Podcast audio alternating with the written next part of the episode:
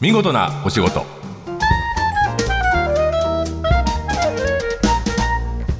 こんにちは。出版社マガジンハウスの編集者西田善太です。この時間は見事なお仕事。企業の中の人に直接お話を伺い見事な取り組みや新情報をお届けする番組です。えー今月から嬉しいことに番組が5分拡大しまして15分番組となりました。最初5分だったもんね。そうですね。始まった時ね、番組の拡大に伴って見事なお言葉というミニコーナーをスタートさせました。会社で言われた痛かったけど大事な言葉先輩の印象に残っている言葉などを紹介していきます。え今日見事なお言葉実は今井君がえアシスタントの今井君が選んでますがはい。はい。思いもある言葉なんですね。ちょそうですね。っと読んでみましょう。はい。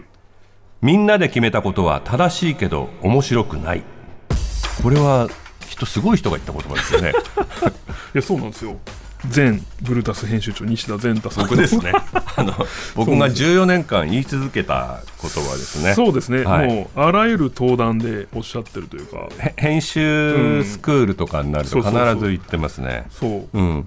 まあ、これの心は、ん。まあ、ブルータスって雑誌があの成功してきた理由とか聞かれるたびに、えー編集者が一人で表紙を決めたり、うん。僕が一人で決定をしたりしたことの方が面白いぞと いうのを言いたいですね。それはね、えー自分のやってることが正しいって意味とはちょっと違っていて、こう合議で面白くしようとするのが、うん合議で決めたことっていうのはどんどん角が取れてっちゃうんですよ。えー5人中3人がちょっと疑問に思ってるけど2人が熱く語ってたらそれに乗っかった方が突破力があるっていう意味で使ってるけど、今井君はこの言葉を学んだのはずいぶん前だけどはい。どんな風に解釈してる？あこれでもそのこれ聞いた後にやっぱりブルータスのその発刊されてる特集うん。を、まあ、見てるとなんか時になんでしょうね。らしくないなみたいな。なんからしくないというか、まあ、僕の知ってるブルータスはこれまではこれをやらなかったなみたいな。まあ、例えばもうそれこそ空前のヒットになりましたけどアイドルマスターの特集だったりとか刀剣乱舞の特集そう刀剣ラムの特集であるとかあと平凡っていうそのアイドル雑誌にその2やってみた週だけやるとか、うん。そう。なんかそういうえっ、とん？っていうそのブルータスじゃなかったらもしかしたらこの表紙手に取ってないかもなみたいなところがあるんですけどうん。でもまあ読むと大体そういう号ほども本当に特徴が出まくってるっていうかなるほどね。そう。なんかだからみんなで決めたことは正しいけど面白くないは、アンケートで本を作ってると今は通用しないよ、うん。逆にねで意外にこうネットの世界だとたたくさんの人が OK っていういいねが多いものが良かったりするからだからこそ雑誌とかあの、まあ、一応クリエイティブの世界は個人が強く思ってることを推し進める環境を作った方がいいっていう意味でもっと自信持ちなさいっていう、うん。意味で作った言葉なんでそうですね。確かに。もしうん。うん。なるほどありがとうございます、はい。この言葉も。じゃあ殿堂入りということで。はいさて今日の見事なお仕事ゲストは東芝データ株式会社からいらしていただいてます、えーお財布にたまりがちなレシートをデジタルデータですね。えー紙ではなくデータで受け取れるアプリスマートレシートについてお話を伺います。え今日は東芝データ株式会社取締役最高執行責任者 COO ですね、え白正明さんにいらしていただいています。よろしくお願いします。よろしくお願いします。白正さんはこれ白砂って書くんですね、ああ、そうですね。えーはい。白い砂三度の砂ですね、はい綺麗な名前ですよねありがとうございます。えーお友達でいますか？知り合いでそうですね。過去にお会いしたのは、もちろん親戚はいるんですけど、はいはい。あとは白砂さんっていう方いらっしゃいましたけどあ、白正と読むのは、はい。えこれは広島ですよね。広島の島根県との県境ですね。ああすごい綺麗な名前。白正さん。はい。ごめんなさい。名前だけの話が終わっちゃいます。えっと東芝データ、はい。この会社は日頃どんなことをしている会社なんでしょそうですね。東芝データ自体う、は、まあ、あの東芝ですよね。はい、あの、えー大きな会社です。はい、大きはいな会社ですね。はい。で、その東芝の中で、えーいろんなインフラとかを、えー手掛けてるんですね。あの、電気とか、ははい。まあ、発電所とか、あは水道とか、ね。はいはい。交通とか、はい。で、そういう中で、えーデータを集めて、そのデータを、えー社会に還元することができないかという思想のもと生まれた会社。なるほど、まあ、コンピューターも作っていたんで、あのいわゆるデータをものを作るというよりはデータのサービスを考える会社っていうのが東芝データ。あそうですね、うん。あの今まではそうです。デバイスとかハードウェアだったんですけど。ハードウェアを作ってたけど、はいで社長の島田の方がサイバーフィジカルシステムというのを持ち上げてまして、はい。でそれはあのいわゆる OMO というか O2O というかオンラインとオフラインオフラインとオンラインで、はい。リアルからバーチャルバーチャルからリアルって今どんどんどんシームレスになってきてると思うんですけど、基本的にはバーチャルの世界っていうのはデータが取れてましたと。はいはい。でデータが取れることによって GAFAM がものすごいこう自分たちの領域を作ってきましたっていう中において、はい。Google とか Amazon とかですね。そでそれをこうリアルの世界においてもデータをきちんと取っていこうと、うん。でそうすることによってシームレスに世界がつながるようにできないかっていうような思想のもと生まれたのが東芝データですね。なるほど。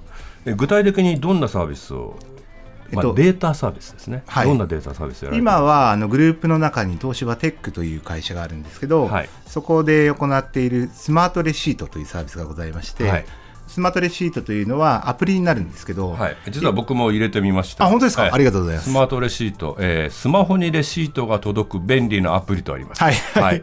会計するとき、スーパーとかで会計すお会計するときに、長いの出てきますね。はいはい、であれを、えー、我々のアプリをバーコードをかざしていただくと、はい。そうすると、もうその長い紙のレシートが出てこなくなって、はい。でご自身のスマホの中にそのデータが入ってくる、なるほど。そういうサービスを展開してえっと、ますね。スマートレシートのアプリさえあれば、えーそれと提携しているスーパはい。ーですね、はい、のレシートは一個一個、えーもらって保存しなくていいということ。あおっしゃる通りです。な。るほどなるほど。これはなぜ始めた？もともとは震災をきっかけにして、はいはい。で紙のあのレシートのロール紙が、うんえー入ってこなくなったんですね。なるほど。実はあの雑誌をやってるとあの時にたくさん工場が東北にあったんで、あはいはい。用紙不足はすごかったんですよね、はい。なるほどなるほど。全く同じようなことで、うん。でその時に、えー東芝テックという会社が、うん。えーこのサービス立ち上げたんですけど、はい。いえーいずれそのレシートの電子化が進むであろうと、うんうん。でそういうことも含めてではこのタイミングで紙も入ってこないしでもレシート必要だよねっていうところにお答えして、そのスマートレシートっていうサービスが出来上がりました。な。るほど。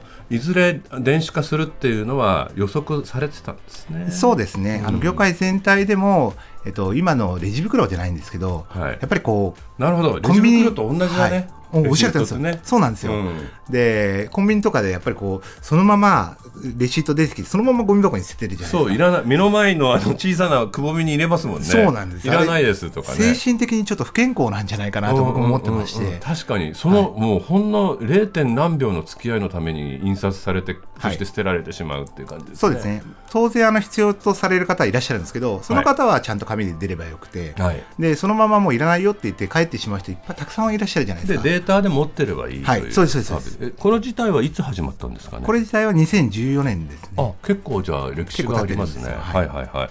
実はあの僕も最初はうんこれ世の中に通用するのかと思っちゃう。めだ例えばアップルでうん。買い物をすると、一切紙が出てこないですよね。はい。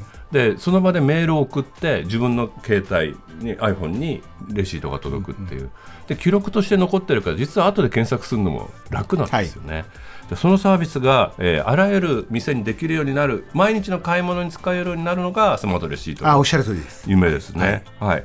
これだと,、えー、と例えば店側のメリットは、どの方がどういう購入されたかっていうのを、えー例えばポイントカードを使って、まあ、各社さん結構スーパー独自のポイントカードとか持ってらっしゃると思うんですよ。あすね。はいはいはい。でもあれ100%使われてるわけではなくて、うん。うんでそれを使われない方の場合どの方がどういう購入されたかっていうのが理解できないところがあるんですけど、お客さんの傾向とかこの時間帯だとこれが売れるとか、はい。はいところで我々の、えっと、スマートレシートを使っていただくと、そのスマートレシートの ID に紐づいてどの方がどういう購入されたかっていうのを理解いただけるので,、はい。でそれをもとに、えーお客さんに喜んでいただけるような商品を用意することができる。なるほどなるほど。でそれからあと我々のえー会員向けにキうんャンペーン情報を送ったりとか、はいはいで。それからあとクーポンを発行したりとか、うんうんうんであとはスタンプ機能というのがございますので,、はいでお店に訪れて訪問いただいたときに、えーそれをスタンプがか自動で押されていくとか、うんうんうんうんまあ、そういった機能を使っていただくことによって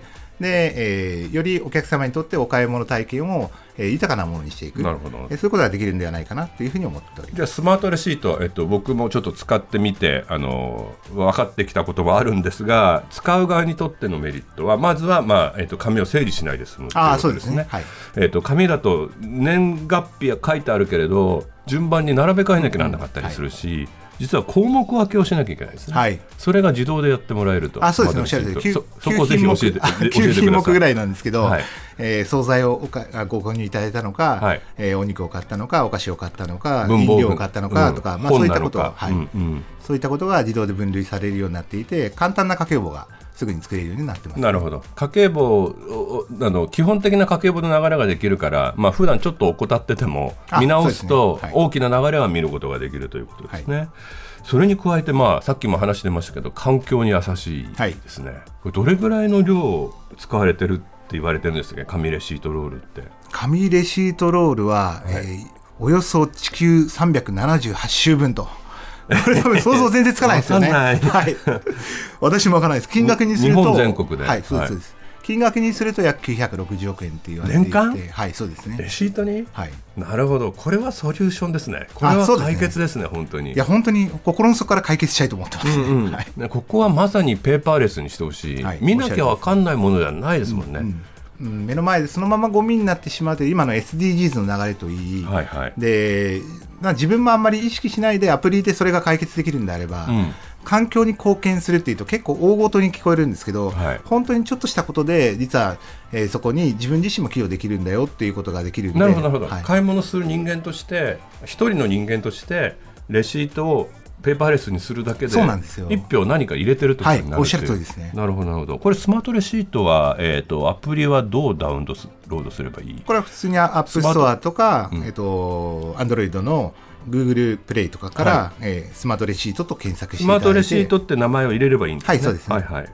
今ちょっとホームページ見てると91.5%のお客さんが継続利用を希望していると。はいつまり喜んでるってことですね。そうですね。一度入れていただくと私自身もこう使ってみると、やっぱりそれでなんかレシートが出てくるのが当たり前だったのが、えーそのレジを打っていらっしゃる方もあスマートレシートですって言われた瞬間にであ出てこないみたいな。なんかそういう感動はありますだんだん慣れてくるとね、はいそれが当たり前になる。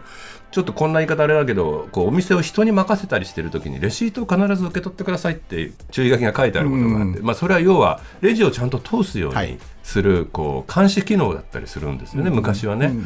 でもそれもいらなくなるってことですもんね、うんそうですね。ん。だから信用っていうかあの店の運営にもつながるし、うん。でもなんか紙が捨てられてるってことは実はねコンビニなんか毎日忙しい時とか寄ったりしてる時に自分でも気が付いてるはずなのに、はい。